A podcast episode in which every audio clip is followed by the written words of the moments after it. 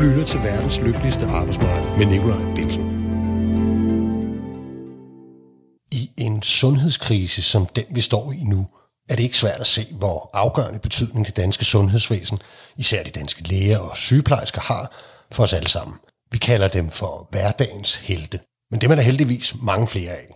Lige fra kassemedarbejderne, der betjener os bag plexiglas og sørger for, at vi holder den nødvendige afstand i køen i supermarkederne, til portøren, der er helt i front blandt covid-19-smittede patienter, og socioassistenter, der står klar til at drage omsorg for syge og ældre danskere, dem, der især er udsat for øjeblikket, med eller uden de fornødne værnemidler. Alle dem, og flere til, hylder vi lige nu som hverdagens helte. Men spørgsmålet er, om vi husker dem, når krisen er over. Og have så lige en mente, at nogle af de her faggrupper stadig er blandt dem på arbejdsmarkedet, der har de laveste indkomster, og et arbejdsliv, som meget sjældent bliver dækket og omtalt i mediernes primetime. I dag vil jeg undersøge, hvordan det kan være, at grupper, der udfører vigtigt arbejde og holder hjulene i gang, ofte er så lavt placeret i lønhierarkiet. Skal der virkelig en krisetid, som den vi står i nu, til at ændre på deres løn og arbejdsvilkår? Det spørger blandt andet en portør, en socioassistent og en kassemedarbejder om i løbet af programmet. Og til sidst tager jeg snakken med Michael Siler, borgmesteren fra Tostrup, som i overvis har stået i spidsen for kommunernes landsforening – når der skulle forhandles overenskomster på det kommunale område. Mit navn er Nikolaj Pinsen. Jeg er selv offentlig ansat 3F'er, og noget af det første, jeg fandt ud af for snart mange år siden, da jeg blev valgt som fællestillidsmand, det var, at velment ros og anerkendelse, hvor rart det end er, det kan man altså ikke købe robrød for i supermarkedet. Velkommen til programmet.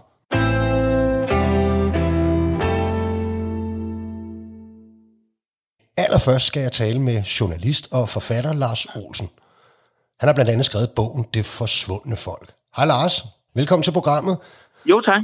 Kan du ikke starte med at forklare, hvem er det forsvundne folk? Ja, det er jo sjovt, du spørger om det lige de her coronatider, fordi lige nu er det faktisk ikke helt så forsvundet, som det plejer. Altså det, der er det spændende ved den her tid, er jo, at vi i virkeligheden har fået synliggjort nogle, de, nogle samfundsgrupper, som er glædet ud af fokus ellers normalt i både hos medier og, og politikere og, og ja, sådan i den offentlige mening i det hele taget. Altså den der gruppe, man øh, i gamle dage kalder arbejderklassen, den hører vi ikke så meget til øh, øh, øh, øh normalt. Og det, det tror jeg, der er, altså det er der flere forskellige grunde til.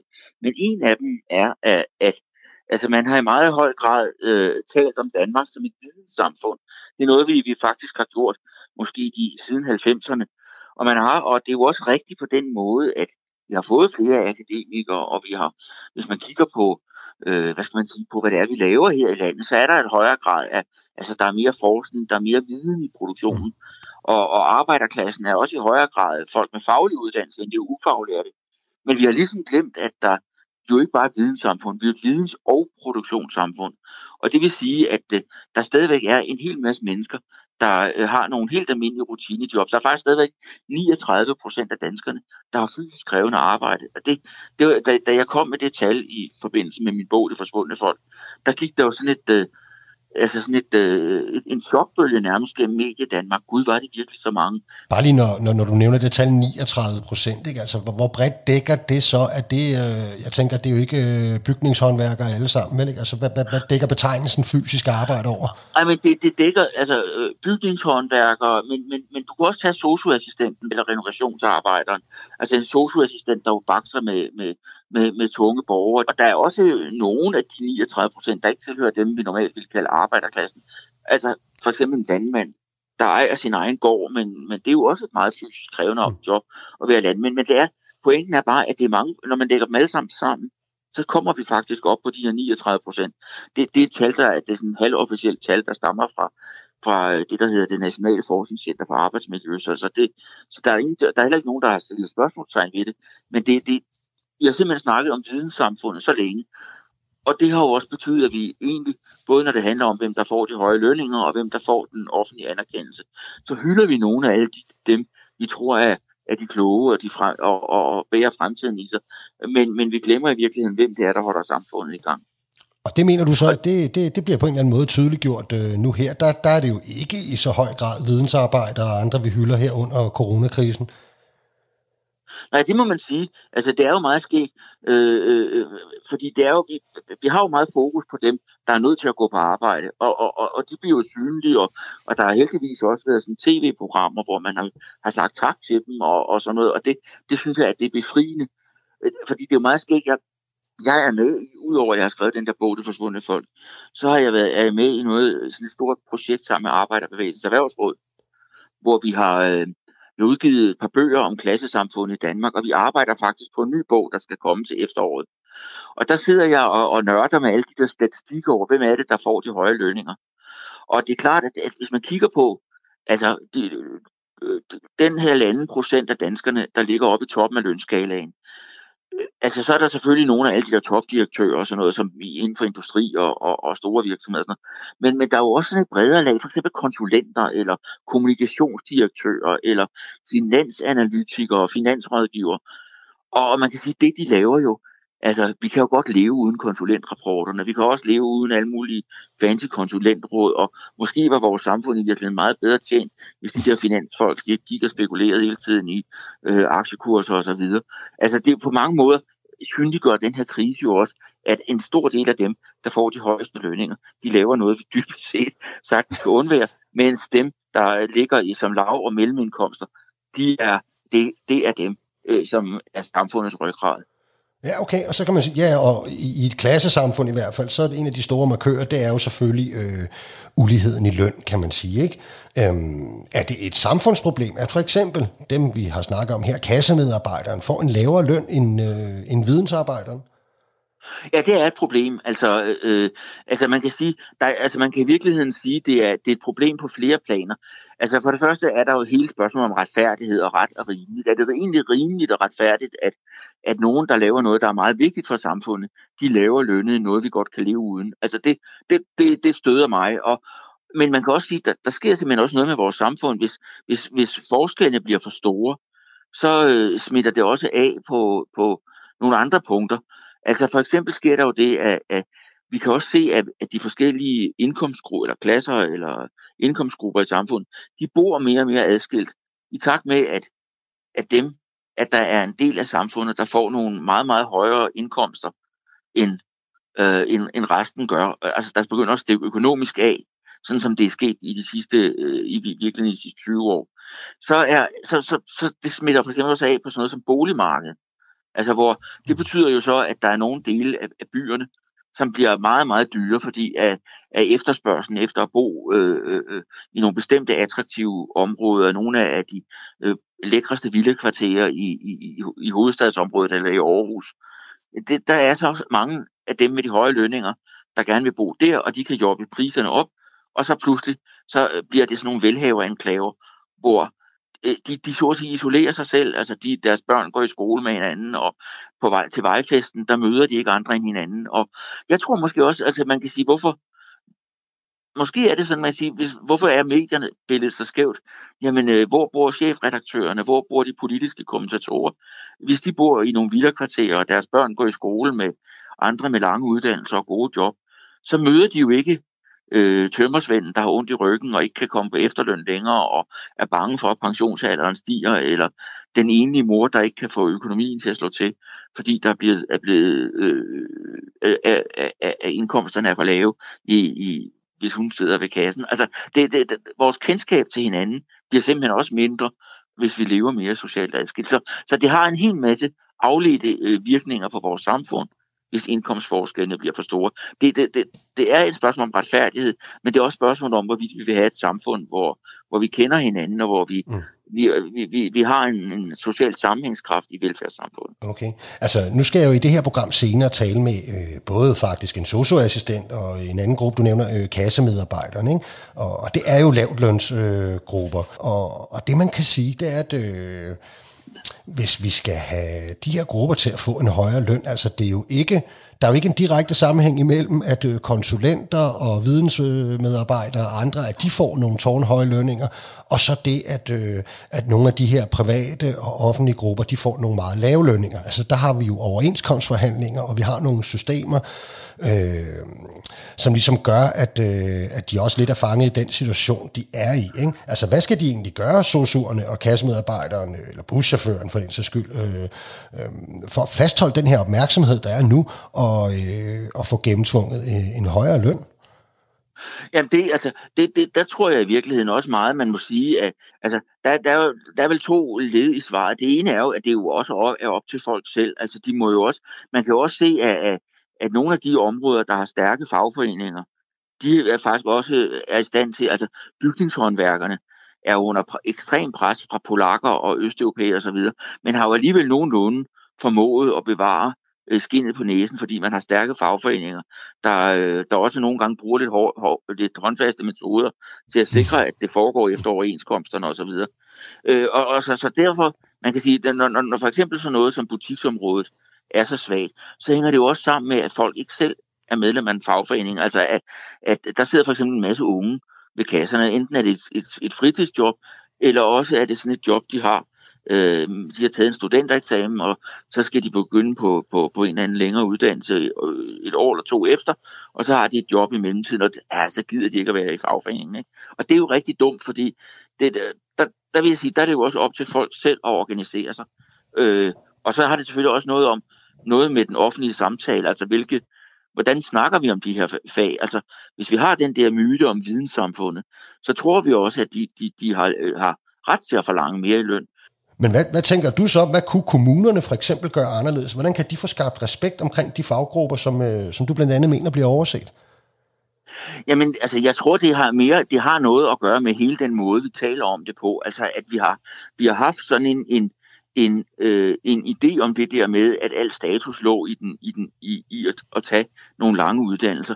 Og derfor tror jeg også, der er en, og, og det tror jeg faktisk også, de, de, de kommunerne og, og, og de offentlige arbejdsgiver heldigvis er med på, altså at vi nu har en, en fælles udfordring i at få talt, for eksempel få talt de faglige uddannelser op. Mm.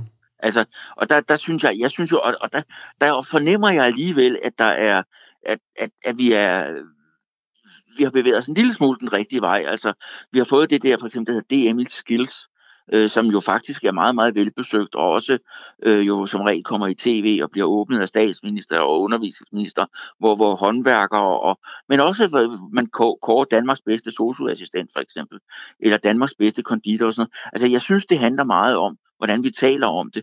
Og så må man sige, inden for det offentlige område, så er det jo altså også et stykke, altså et, et stykke politisk kamp. Altså det de, de offentlige ansattes fagforeninger må jo også slås, altså ligesom man gjorde ved overenskomsten i, i 2018. For noget andet vi jo også kan se i de her, øh, jeg, jeg talte før om, jeg var med i det her klassesamfundsprojekt, og jeg sidder og nørder nu.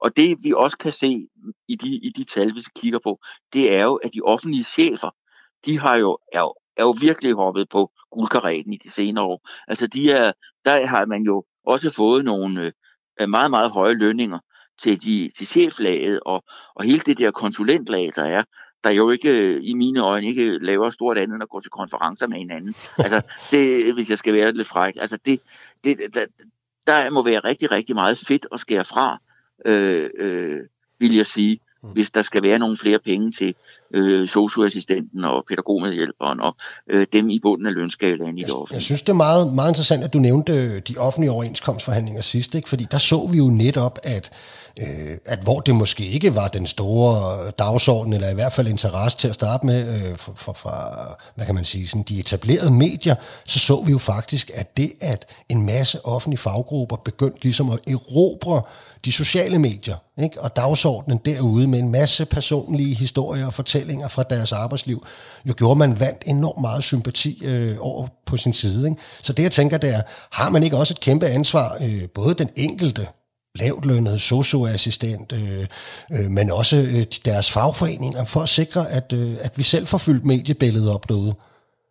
Jo, jo, det synes jeg, og der, jeg, jeg synes, at, at, at, at altså, som jeg sagde øh, før, altså det er, den enkelte har jo også en forpligtelse til at være, øh, være med i fagforeningen og, og også øh, hjælpe til. Altså en, den mobilisering, der skete der i 2018, den skete jo også, fordi der var en hel masse folk, altså at de almindelige medlemmer af fagbevægelsen, der var aktive på de sociale medier, øh, og, og gjorde en hel masse. Men jeg synes også, jeg synes faktisk, at det, nu er jeg jo selv øh, uddannet journalist, og kender mange journalister, Øh, og jeg lavede faktisk en fortælelse. Jeg er, ikke, jeg er ikke uddannet journalist, men jeg har arbejdet som journalist i mange år. Og jeg ved simpelthen, at det var et, øh, at, at det, at Danmark var ved at blive kastet ud i en stor konflikt på det offentlige område, det gjorde, at det lige pludselig var den helt store historie i medierne. Men det sjove ved det hele var jo, at medierne ikke anede en, en kæft om det, øh, for at sige det lige ud. Der var nogle få journalister, som havde været arbejdsmarkedsjournalister der for 20 år siden, da man stadigvæk havde arbejdsmarkedsredaktioner på de store aviser. Og de kunne noget. Men ellers så var der jo rigtig mange af de journalister, der blev sat til det. Og det har jeg også hørt fra kommunikationsfolk i fagbevægelsen. De måtte forklare de, aller, de mest elementære ting. Altså, hvad er forlismanden, og hvad er en mailingsskitse, og hvordan fungerer hele det her øh, overenskomstsystem. Det var simpelthen øh, øh, fuldstændig øh, nyt land for langt, langt de fleste af de journalister, der var blevet sat på opgaven. Altså den der kollektiv viden, man havde for, for, øh, for, for 20 år siden, da jeg selv var aktiv journalist, inden jeg blev forfatter og begyndte at leve af at skrive bøger og et foredrag. Der, der var jeg jo selv journalist på der er flere dagblade. Og dengang i, i 90'erne, der havde vi jo stadigvæk en arbejdsmarkedsredaktion, for eksempel på, på politikken, hvor jeg var dengang. Og de havde kilder i fagbevægelsen, og de tog ud på arbejdspladsen og snakkede med folk. Og, og der er jo også sket en ændring af medierne, hvor medierne orienterer sig mod Christiansborg, og så er det blevet sådan all-round om at være først på de nye ting på, på, på, de, på, på alle de digitale platforme. Men, men hvor den viden, man havde, altså brede samfundsviden, medierne havde tidligere, den, meget af den er desværre øh, øh gået, tror det i baggrunden. Kan man lidt fræk sige, Lars, at, øh, at den tale ned nogle bestemte faggrupper, øh, for eksempel de lavtlønnede og, og ufaglærte, som du mener pågår, den, den bidrager du lidt til selv bare med, øh, med, hvad kan man sige, med en pil efter vidensmedarbejderen og kommunikationsfolk og så videre? Hvordan, hvordan bidrager jeg til den, mener du? Nå, men jeg mener, at, øh, at der er sådan lidt nedladende tone måske. Du mener ikke, at de rigtig bidrager med noget værdi? Nå, du mener, nå ja, du mener, jeg, jeg gennemfører det samme med omvendt foretegn. Altså, ja, ja. Øh, ja, ja.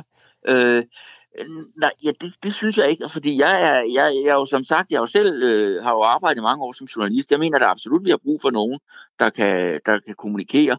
Jeg, jeg mener da også, at vi i et vist omfang har brug for konsulenter. Men jeg mener, så afgjort, man kan diskutere to ting.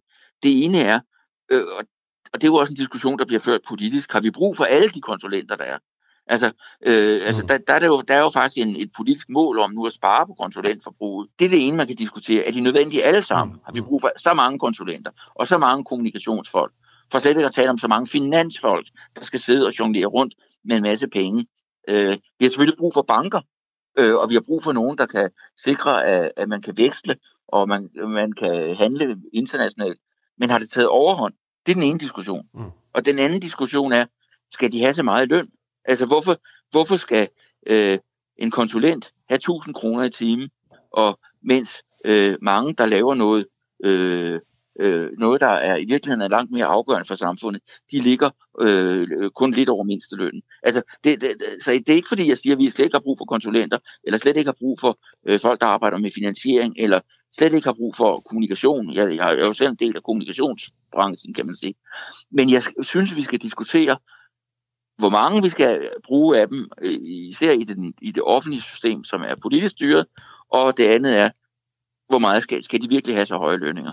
Mm, jeg kan i hvert fald afsløre over for dig, at der er ikke nogen stor berøringsangst for at diskutere, hvor mange man skal bruge af den, der laver fysisk arbejde i den offentlige sektor.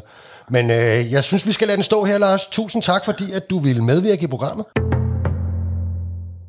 Hvis I sidder derude og synes, at debatten er rasende interessant, og måske lige frem kunne tænke jer at sms'e eller ringe ind til programmet, så kan det desværre ikke lade sig gøre.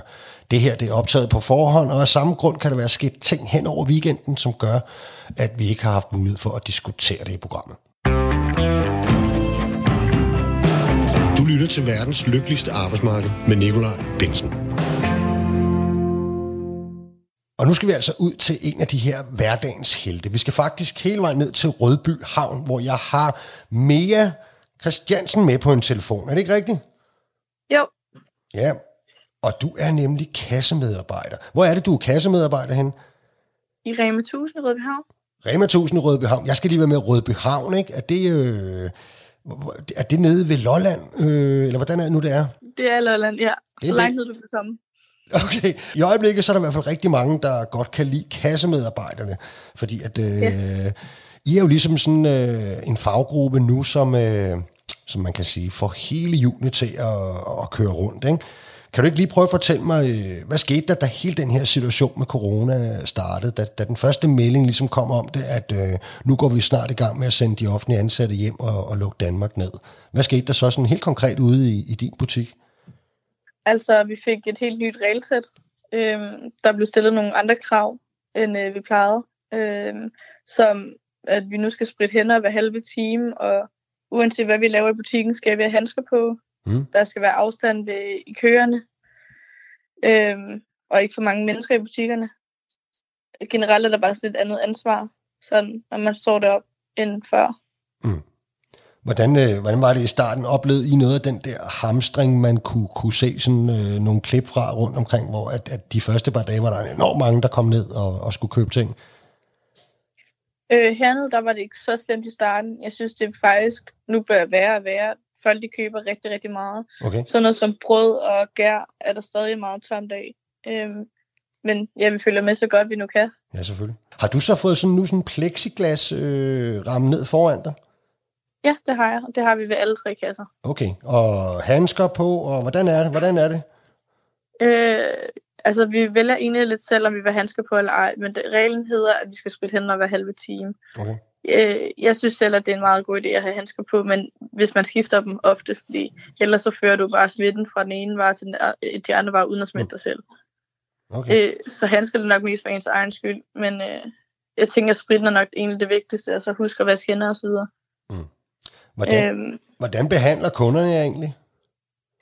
Jeg har mærket meget på deres humør, at mange af dem de er meget sure i forhold til, hvad de plejede at være. Okay. Øh, men i går der oplevede jeg faktisk, at der var to kunder, der kom op til mig og sagde, at øh, de ville bare lige fortælle mig, at jeg var super sej og stadig ville komme smilende på arbejde. Og lige så ledes med mine kollegaer og så videre. Men øh, ellers så er de meget sådan, se nu at blive færdig, lad være med at røre alt for meget med mine øh, varer. Og Lidt nervøse i virkeligheden. Ned, og, hvad siger du? Lidt nervøse over hele situationen i virkeligheden. Ja, og de, altså, de er meget sådan, hvad man kalder det, øh, snærpet og ja, sarte okay. over for alting. Øhm, men jeg synes noget af det bliver kørt lidt op, hvor man siger, hvis vi nu bare lige husker på at spritte vores hænder og holde den der afstand, så burde der ikke være noget problem. Men øh, de kan stå og diskutere ned for enden af kassen, om øh, nu øh, hvem der pakker først og sådan noget.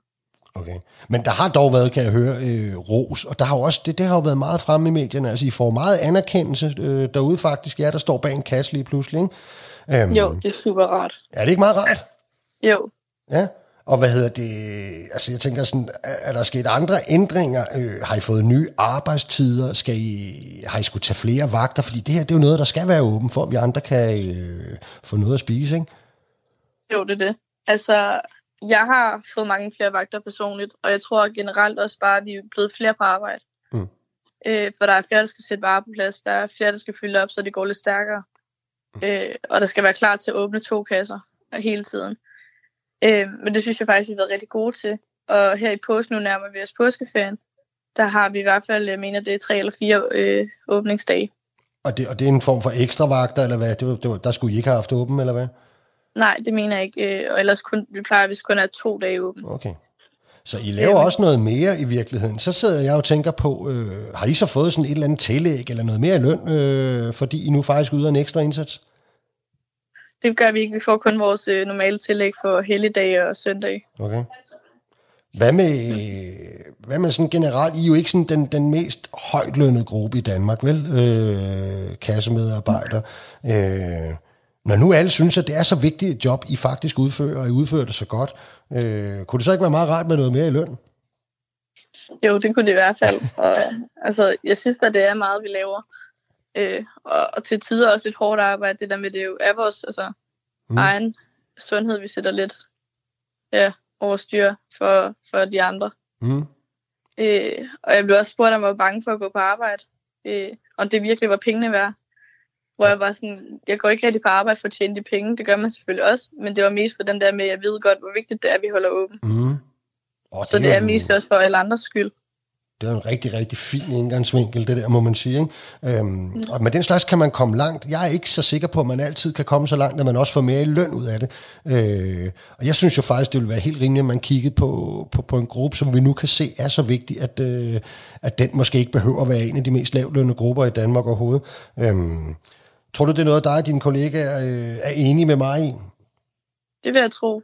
Altså, øh, nu er det også svært at sige, nu er vi både ungearbejdere og fastansatte, mm. men også ungearbejdere synes jeg ikke får særlig meget. Mm. Øh, jeg, jeg tror egentlig heller ikke, at de fastansatte over 18 år, de får særlig meget. Nej. Som måske egentlig er fortjent. Mere kan du, øh, kan du have en rigtig, rigtig øh, nogle gode vagter i påsken, og tusind tak, fordi du gider holde øh, supermarkederne åbne, så alle vi andre vi kan købe mad i, i god ro og fred og orden og, og på sikker afstand af coronavirus. Mange tak, og det var så lidt. Ja, det er godt. Ha' det godt, ikke? Hej. Hej. Og nu har jeg så Jens Anker Clausen, som er portør på Rigshospitalet med på en telefon. Velkommen til programmet. Jamen, tusind tak. Du er jo portør og så er du fællestillidsmand for portørerne på Rigshospitalet. Men øh, I er jo en af de faggrupper inden for sundhedsvæsenet, man, øh, man hører lidt mindre til øh, i virkeligheden, hvor der har været meget øh, snak om sygeplejersker og læger osv. Hvad laver en portør egentlig? Jamen, det er, man, det er mangfoldige opgaver. Øh, det er alt lige fra... Øh, det, det, vi traditionelt forbinder med en portøropgave, øh, typisk øh, transport af patienter. Øh, så har vi øh, nogen, der står for hele logistikken. Vi mobiliserer patienterne øh, så vi er også meget tæt på patienterne i den, i den forbindelse. Men nu prøver Jens, nu er, der jo, øh, nu, nu er der jo øget opmærksomhed på sådan en række helt nødvendige faggruppers arbejdsvilkår og betydning i, i samfundet. Ikke? Tænker en fællestillidsmand som dig så, at øh, hvordan kan jeg bedst udnytte øh, den situation til at gavne dem, jeg repræsenterer? Det, der er min opgave, det, det jeg synes er, er hele sundhedsvæsenets opgave, det er at få løst den her krise bedst muligt. Og øh, og den krise, den er vi i sammen, og den skal vi løse sammen. Øh, så der, der, der synes jeg, vi skal forsøge at holde en, øh, en indre solidaritet, hvor vi ikke øh, begynder at, at benytte os af, at nogle, øh, nogle faggrupper er, er mere profilerede end andre. Mm. Er der, tror, tror du, der er andre faggrupper, der, der tænker lidt anderledes der? Jeg ved ikke, om man som faggruppe gør det. Øh, jeg synes ikke, det er nogen officiel holdning fra, fra, fra nogle faggrupper, heldigvis. Men jeg synes, at jeg på de sociale medier kan se, at øh, repræsentanter for, for forskellige, altså man, man, at man sådan personligt mm. øh, profilerer sig på baggrund af, at man nu er en del af det her øh, beredskab, der, der er meget fokus på. Mm. Og det er, altså det, jeg, jeg, synes, det er, jeg synes, det er vigtigst at holde fokus på, at, at vi, er, vi er i det her sammen, og vi skal løse det sammen. Og der er ikke nogen, der er, altså vi kan, vi kan ikke klare os uden hinanden, mm. og der er ikke nogen, der er vigtigere end, end nogen andre.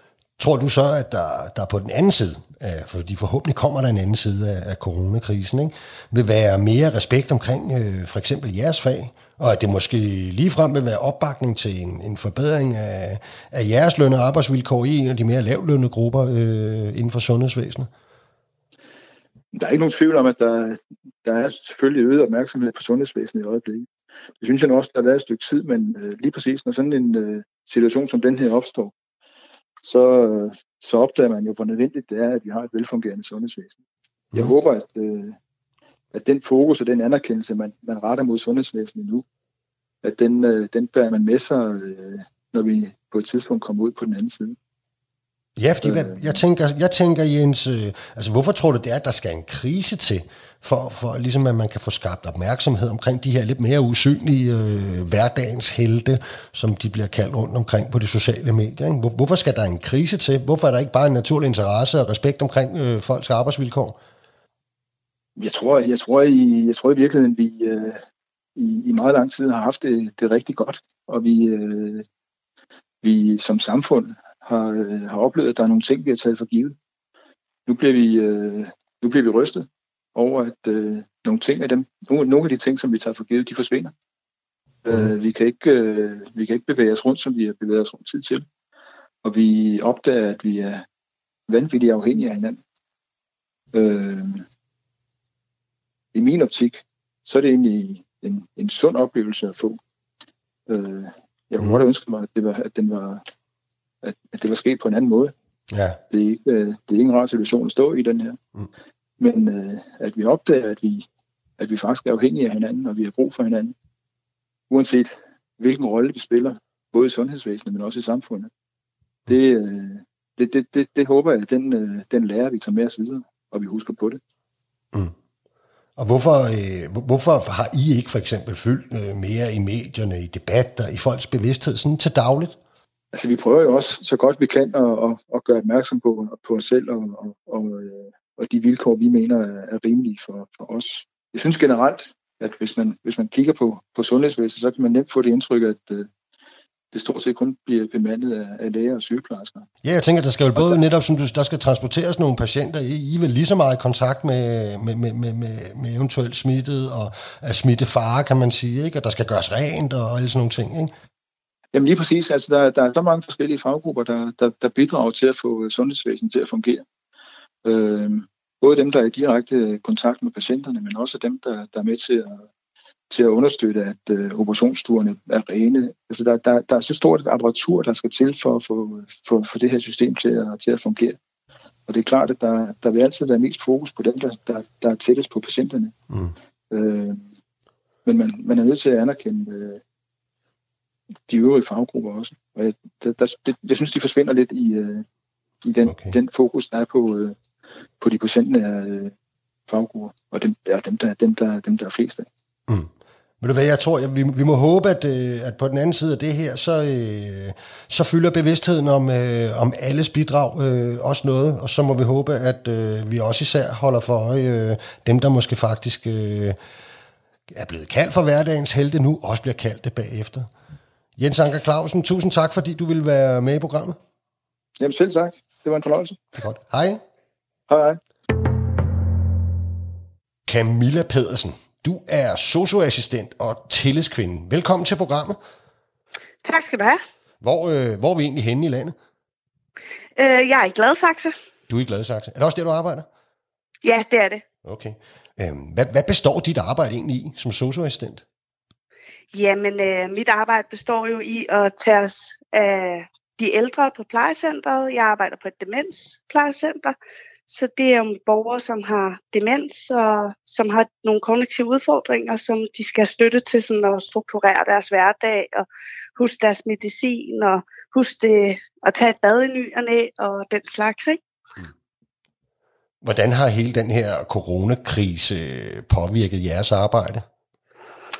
Det er jo klart, at vi er nødt til at lave lidt om i nogle af de procedurer, vi plejer at have. Altså, vi har været nødt til at lukke lidt ned for besøgende, og, og det betyder jo selvfølgelig, at jeg lige pludselig har nogle borgere, der mangler lidt nogle af de der udflugter, de er vant til, eller nogle af de aktiviteter, de plejer at gå til i huset, er blevet skåret væk. Og, så, så borgerne bliver jo sådan lidt anderledes i, i deres måde at være på, og sådan, men det håndterer vi, og vi hygger lidt ekstra med at se god film, og ja. Okay. Øhm, I udfører jo for øjeblikket sådan et ekstremt prisværdigt arbejde med at passe på de ældre, som ofte også er nogle af vores svageste medborgere, og dem, som faktisk aktuelt er i størst smittefar. Hvilket jo så egentlig også betyder, at I er en stor smittefar. I de her dage, der hylder vi jo en række faggrupper, både i den offentlige og den private sektor, som din. Og flere af dem, dem kan vi jo godt kalde for lavt lønnet. Øh, og nu mærker man så ligesom sådan en anerkendelse af, af de her øh, også lavt lønsgrupper. Har du kunne mærke en, øh, en anerkendelse af, af dit arbejde og dit fag? Ja, det synes jeg da helt sikkert. Altså, det er da klart, at man bliver glad, når man ser, at der bliver delt øh, en masse opslag om, at øh, vi er stolte af vores sundhedspersonale, og vi er stolte af dem, der går på arbejde og varetager kritiske funktioner.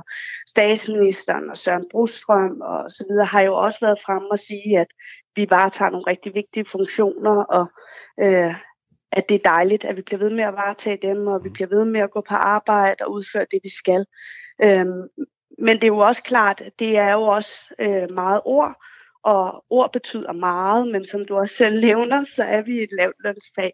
Så jeg glæder mig da også til at se, om det på den anden side af alt det her måske også vil betyde, at man huskede at tale faget også op til næste overenskomstforhandling. Ikke? Ja, altså nu skal jeg høre, i, i mit fag, ikke, der plejer vi altid sådan at sige, at hvis man får ros af, af ledelsen eller cheferne, ikke, så, så spørger vi med det samme. at det er noget, der eventuelt kan ses på lønsedlen bagefter? Er ja, det, det er jo nemlig er, det. Ja, er det, er det en, øh, spørger I også om det direkte? Jeg tror lige den her tid, så er vi meget optaget af at passe på borgerne mm. og mhm. passe på hinanden og øh, sørge for at udføre det stykke arbejde, vi skal. Øhm, og det er klart, at Danmark er i en helt særlig situation lige nu. Men så skal vi bare huske at blive ved med at spørge om det bagefter. Mm. Øhm, fordi der kommer en anden tid efter, at coronakrisen har raset, og der, øh, der kommer også en overenskomstforhandling, og der håber jeg, at, der, at det vil kunne ses. Ikke? Ja, og to, jeg tænker nemlig, altså tror du, at alt den anerkendelse og ros, der ligesom øh, opmærksomhed på, på nogle af de her grupper, der er i øjeblikket, tror du, den var ved? Altså tror du, man kan forestille sig, at, øh, at de store medier, de øh, laver tema aftener og reality shows om øh, socioassistenter og kassedamer og, og sådan noget, eller var det bare det? Jeg ved ikke, om der kommer reality shows, men altså, jeg håber, at man bliver ved med at have fokus på den faglighed, som jeg synes, der hersker. Ikke? Øhm, og, øhm, og sætte fokus på, at man er nogle af de frontpersonaler, som, som altid er nødt til at holde julen i gang, uanset hvordan verdenssituationen i øvrigt ser ud. Ikke? Trænger I, trænger din gruppe til et lønløft?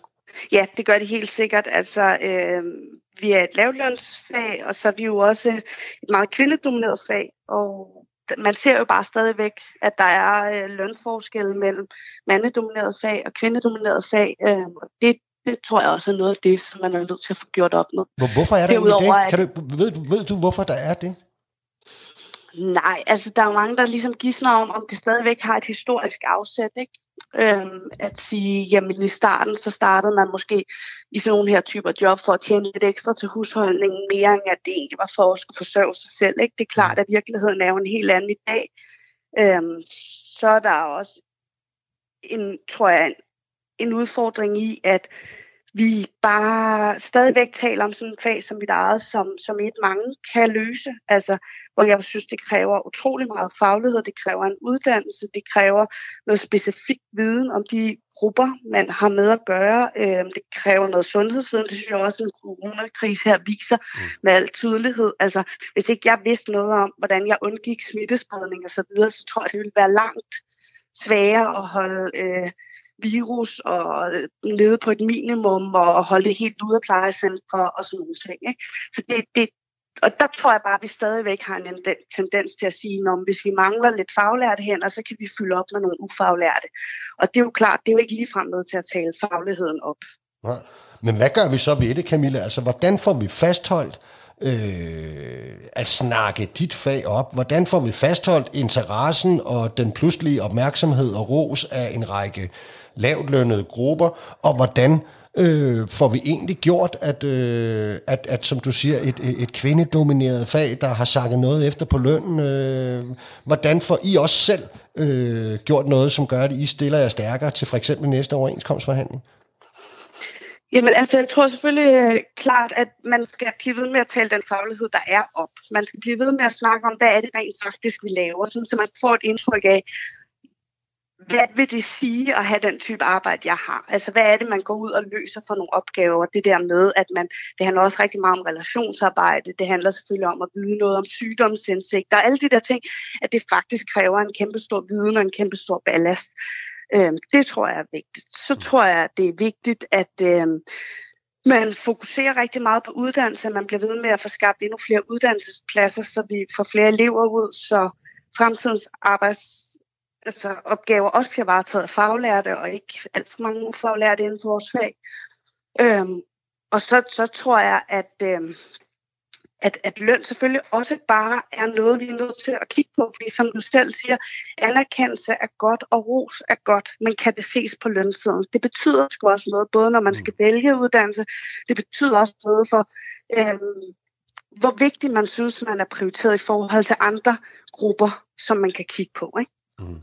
Jeg kan høre, Camilla, at der er rigeligt at se til i fremtiden. Først og fremmest håber jeg, at I kommer helskindet og trygt igennem den her coronakrise også. Det håber jeg også, vi gør. Ja. Det tror jeg også på, vi gør. Det er godt. Tusind tak, fordi du medvirker i programmet. Jamen, velbekomme. Du lytter til verdens lykkeligste arbejdsmarked med Nikolaj Bensen.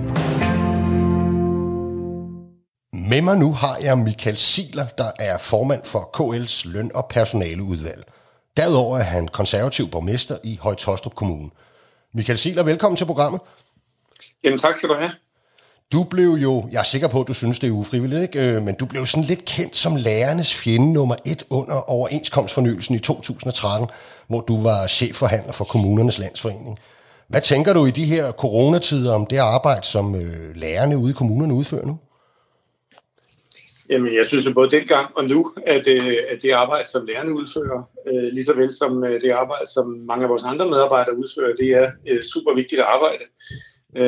Og de fleste af de overenskomstforhandlinger, jeg har haft ansvar for, jeg har faktisk haft ansvaret siden 2011, så jeg har indgået en overenskomst i 11, i fred og fordragelighed, i 13 i fred og fordragelighed med de fleste, i 15 i fred og fordragelighed, og så var der den sidste her i 18, det det var ved at gå galt, men, øh, men det endte heldigvis i fred og fordragelighed.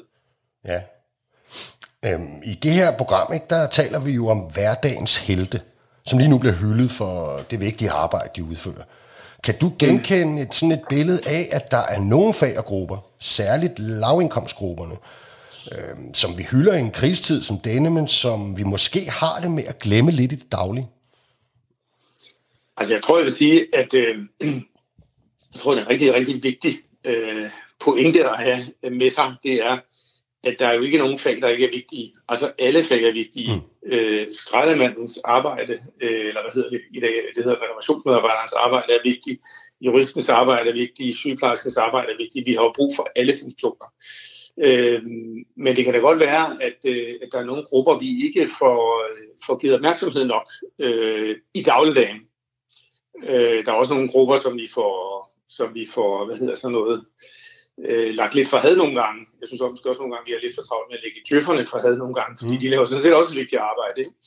Øh, men jeg kan så godt genkende billedet af, at der er nogle af dem, du nævner her, som vi måske i dagligdagen lidt for overset.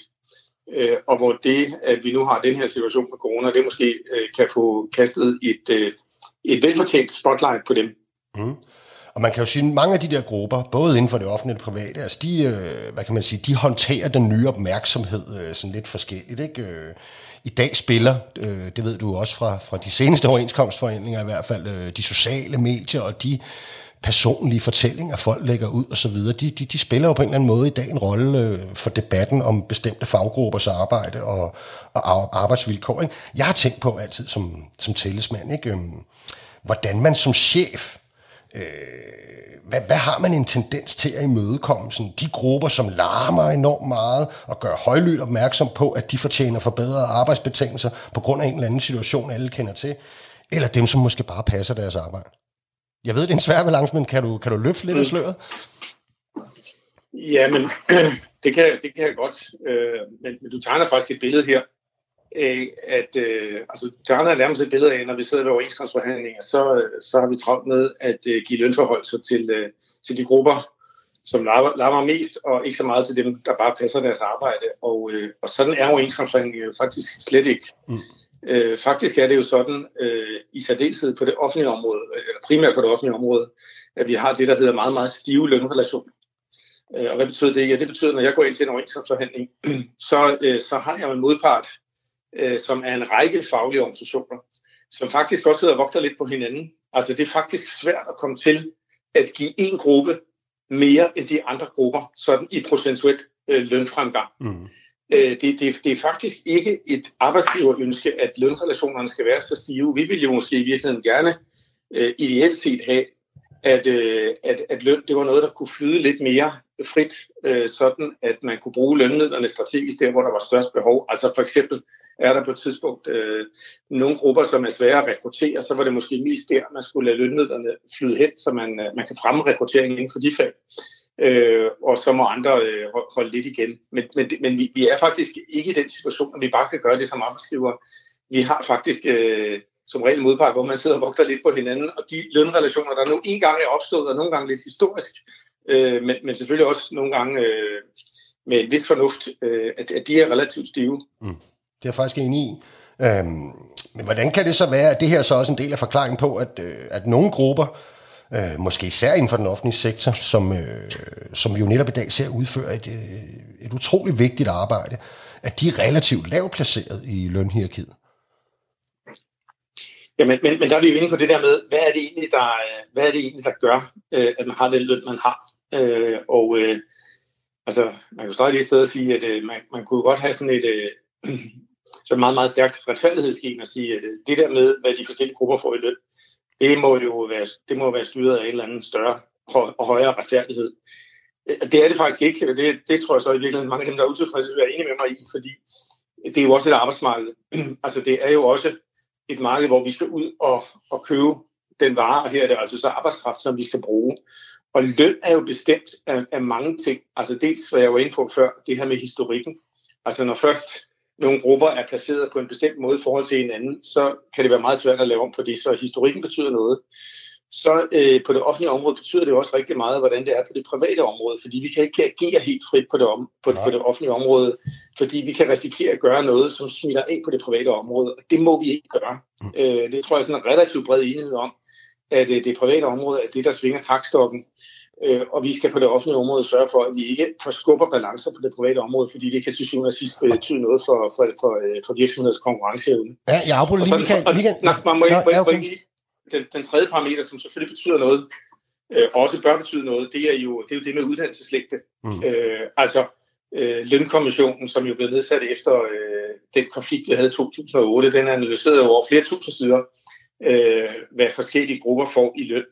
Og, og, og den viste egentlig, at der er som, det ser sådan set meget fornuftigt ud. Der er sådan set en meget fornuftig sammenhæng imellem, hvad man får øh, i, øh, i hvad, hvad det er for en arbejde, man har, hvad det er for en løn, man får, og hvilken uddannelseslægte man, man har. Så uddannelse betyder også noget, det tænker jeg egentlig, at det bør det faktisk også gøre. Mm. Det, det jeg ville have sagt, det var, at, øh, at det er jeg faktisk meget enig med dig i, og, og, og så kommer jeg tit til at tænke på, om det om den der mekanisme særligt gælder for de lavlønne grupper, at vi ikke vil have, at kommuner og den offentlige sektor ligesom løber, øh, løber, løber for langt afsted øh, med lønstigningerne i forhold til øh, sammenlignelige fag ude i det private. Ikke? Øh, det, det virker som om, at den mekanisme slår lidt mere igennem på det lavlønne område, end det gør på det højtlønne, hvor der jo tit netop er øh, højere lønninger øh, på de højtuddannede i det private. Ikke? Ja, jamen, altså min, min pointe her er, at, at, at vi skal jo passe på, hvilken, altså det er det private område, der skal smitte, smitte af ind i det offentlige mm. område, og ikke omvendt. og, og, og, og der er fagene jo forskellige, kan man sige. Fordi hvis du tager, øh, altså der er forskel på fagene i forhold til, øh, i hvilket omfang vi deler arbejdskraften med det private område. Hvis du tager sådan et område som det, som det øh, tekniske om, altså øh, hvad hedder det, øh, teknisk forvaltning, hvor der sidder ingeniører og laver byggesagsbehandling og lokalplaner osv., ja, der har vi her at gøre med en gruppe, som jo typisk er, øh, altså, er ingeniører eller, eller, øh, eller noget af den stil. Øh, den gruppe deler vi jo øh, med det private arbejdsmarked. Så der kommer det private arbejdsmarked selvfølgelig til at smide af på lønniveauet, også i den offentlige sektor, selvom vi ligger noget lavere. Men så er der grænser for, hvor meget vi kan ligge under det private niveau, for ellers så vil vi faktisk ikke være i stand til at rekruttere overhovedet. Og så er der jo andre grupper, hvor vi måske nærmest ikke deler øh, arbejdskraften med det private område, og der smitter tingene jo så mindre af på hinanden. Mm. Og jeg er faktisk også, jeg bliver næsten ved med at være enig med dig her, men jeg er nemlig også fuldstændig enig i, at hvis man tror, der findes en objektiv retfærdighed i løndannelse, så skal man nok ikke øh, hverken være chef eller, eller tillidsmand. Men, men hvordan kan det egentlig være? Fordi det, det undrer så til gengæld mig, ikke, at, øh, at den der mekanisme, som vi også kender ude for det private, at når der er mangel øh, på en bestemt type arbejdskraft, det kan være øh, faglært, øh, bestemte type håndværker, jamen så stiger deres løn altså øh, derude, fordi efterspørgselen øh, den stiger. At når vi har nogle af de samme rekrutteringsudfordringer med, med nogle faggrupper inden for det offentlige, og her må jeg så igen øh, kigge hen på nogle af de mere lavt lønnede, så er det som om, at den mekanisme er trådt lidt ud af kraft. Altså øh, lønnen for de lavest lønnede i den offentlige sektor, som vi, og grupper, vi har svært ved at rekruttere til, den stiger ikke på samme måde, synes jeg. Det er, det er faktisk øh, det, det er både rigtigt og forkert, det du siger. Okay. Øh, fordi øh, det er jo rigtigt i den forstand, at vi har de der stive lønrelationer. Øh, og, og det vil sige, øh, og det gælder jo ved overenskomstforhandlingerne. Øh, der kan godt ske noget derude i kommunerne. Altså, fordi vi skal følge overenskomsterne, men vi kan godt lægge noget oveni øh, ofte. Øh, så det kan godt ske nogle gange det, at hvis det er svært at rekruttere nogle bestemte grupper, det så vi for eksempel op til krisen i 2008, at der var der rift om sosuerne. Mm. Øh, og så begyndte der at ske en lønglidning, hvad skal man sige, et lønløft øh, af sig selv ude i kommunerne, hvor man konkurrerede om arbejdskraften.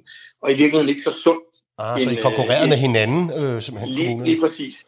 Men, men når jeg så også siger, at du ikke har ret, så, så, så er det jo fordi, at hvis du spoler tilbage til sidste overenskomstforhandling, altså OK18, så var et af de helt centrale arbejdsgiverkrav øh, i, i den forhandling, det var, at vi skulle have en pulje øh, til de øh, altså lønpulje ja. til de fag, hvor vi havde de største rekrutteringsudfordringer. Mm. Øh, og den overenskomstforhandling endte jo faktisk med, at der blev afsat en halv milliard ekstra ud over øh, den almindelige løn, øh, lønfremgang, øh, som alle fik, så blev der afsat en halv milliard ekstra til primært øh, socioassistenter og sygeplejersker, øh, og så også en, en, en lille smule på det øvrige socioområde. Ja. Øh, og det blev jo udmyndtet på en måde, hvor at, at, at der var altså øh, der var altså nogen, der fik altså et relativt markant lønløft. Og det var jo drevet af, at, øh, at her var øh, rekrutteringsudfordringerne størst. Derfor var det arbejdsgiver ønsket. Og det var svært. Så noget er svært, fordi der lige præcis er de der stive relationer. Men det lykkedes os i, i den forhandling at komme igennem med, at der skulle være den der pulje, fordi vi er nødt til også at prøve til at lønmidler der, hvor øh, behovet er størst. Mm, det kan jeg nemlig godt huske, og, og jeg har nemlig spekuleret på, hvordan det så er gået med. Altså har man øh, haft en nemmere rekruttering øh, af for eksempel sosuer? Og det kan man ikke, øh, det kan man ikke sige nu, fordi det vi jo kigger ind i, altså det vi kigger ind i her, ikke, det er jo en demografisk udvikling, hvor der bliver væsentligt flere ældre. Samtidig med, at den medarbejdergruppe, vi taler om her, øh, den er, øh, den, øh, ude i kommunerne er, er der mange øh, seniormedarbejdere. Det vil sige, at vi kan se ind i, at der er mange af vores nuværende medarbejdere, som forsvinder, mm. samtidig med, at behovet øh, bliver større. Øh, så vi kigger ind i en udfordring af de helt store, og hvis ikke vi får gjort en række ting, som, øh, øh, hvis ikke vi får gjort en række ting, så, så bliver vi simpelthen ikke i stand til at levere den service til borgeren, som de med rette kan forvente. Løn er en del af det. Ja. Nu, nu har vi gjort det her. Det skal jo gøre, at, øh, at faget bliver mere interessant at vælge, kan man sige, fordi øh, dem, der nogle gange er uddannet inden for faget, de er uddannet inden for faget. Der opstår jo ikke flere uddannede socioassistenter, fordi vi løfter øh, lønniveauet. Det kan selvfølgelig være nogen, der har fravalgt faget og så kommer tilbage, men, men det tænker jeg ikke, at det er den helt store volumen, der er der. Men det handler jo om at gøre faget mere interessant øh, for de unge mennesker, som står for et, øh, for et uddannelsesvalg. Men det gør det ikke alene, øh, fordi øh, øh, det kan på den lange bane betyde noget, men vi skal gøre en række andre ting øh, for at gøre det her fag mere interessant, og derfor offentliggjorde KL faktisk øh, sådan en samlet plan øh, for, øh, for øh, hvordan vi skulle håndtere øh, uddannelses- eller hvad, rekrutteringsudfordringerne mm. inden for ældre- og sundhedssektoren. Den indeholder faktisk 38 konkrete initiativer, okay. som man arbejder med ude i kommunerne. Og det kommer vi til at se en effekt af. Øh, der har vi også et tæt samarbejde jo blandt andet med, med, med FOA omkring det her, som vi er fuldstændig enige i den dagsorden. Ja.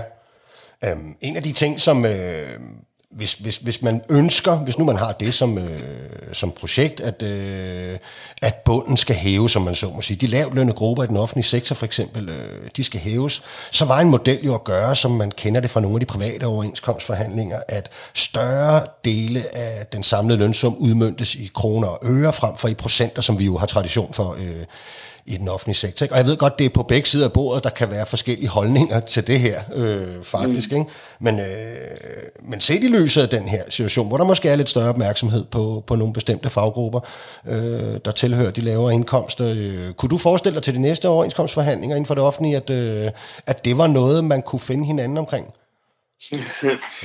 øh, altså, det der tema ved jeg jo, at det bliver diskuteret benhårdt hver gang på den anden side af bordet, altså okay. i, deres, i de faglige organisationers rum, der diskuterer man jo øh, indbyrdes med hinanden, øh, skal løn øh, og lønforholdet gives som øh, procentuel fremgang, eller skal det gives som kroner og øre fremgang. Øh, og der er alligevel i den situation som arbejdsgiver, vi skal forholde os til det krav, som vi møder. Mm. Øh, og så må vi diskutere det ud fra, og, og så holde det op imod, hvad vurderer vi er bedst. Øh, jeg tror, det er svært for mig lige her at sidde og sige, øh, er, er det rigtigt eller er det forkert? Øh, fordi vi har ikke forholdt os til, hvilke krav vi øh, stiller med ved næste overenskomstforhandling nu, og det tænker jeg, det er måske ikke lige i Radio 4, at, øh, at øh, det krav bliver stillet.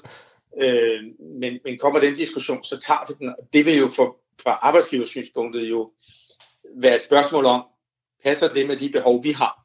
Altså, passer det med vores rekrutteringsudfordringer? Fordi det er igen hele tiden det, der vil være omdrejningspunktet for os hvis vi skal kunne levere service til borgerne, så skal vi kunne rekruttere de medarbejdere, vi har brug for i hele spektret. Altså øh, også i hele lønspektret skal vi jo kunne rekruttere dem, vi har brug for. Øh, og det tror jeg sådan dybt set, vi alle sammen er, er, er, er enige om, at det skal vi jo kunne. Øh, så det er jo det, vi, vi vil holde op imod som arbejdsgiver. Okay, det bliver spændende. Og vil du være, Michael Thiel, tusind tak, fordi at vi måtte have dig med her i programmet. Kan du have en fortsat god dag? Ja tak, i lige måde. Tak for i dag. Det var, hvad vi havde valgt at bringe. Om respekten for hverdagens helte vil stå uforandret på den anden side af coronakrisen, det må tiden vise. Men skal det udmyndte sig i bedre arbejdsforhold for lavlønsgrupperne, så synes jeg, at dagens program har illustreret, at flere forhold skal gøre sig gældende. Der skal ikke bare være en forståelse for, at lavlønnet udfører et meget væsentligt arbejde blandt arbejdsgiverne og i medierne, men der skal også leveres en konkret solidaritet for fagbevægelsens højere uddannede og dermed også bedre lønnede faggrupper, for eksempel til de kommende overenskomstforhandlinger. Verdens lykkeligste arbejdsmarked er produceret af Rackerpark Productions for Radio 4. Mit navn er Nikolaj Bensen, producer er Julie Lindhardt Højmark.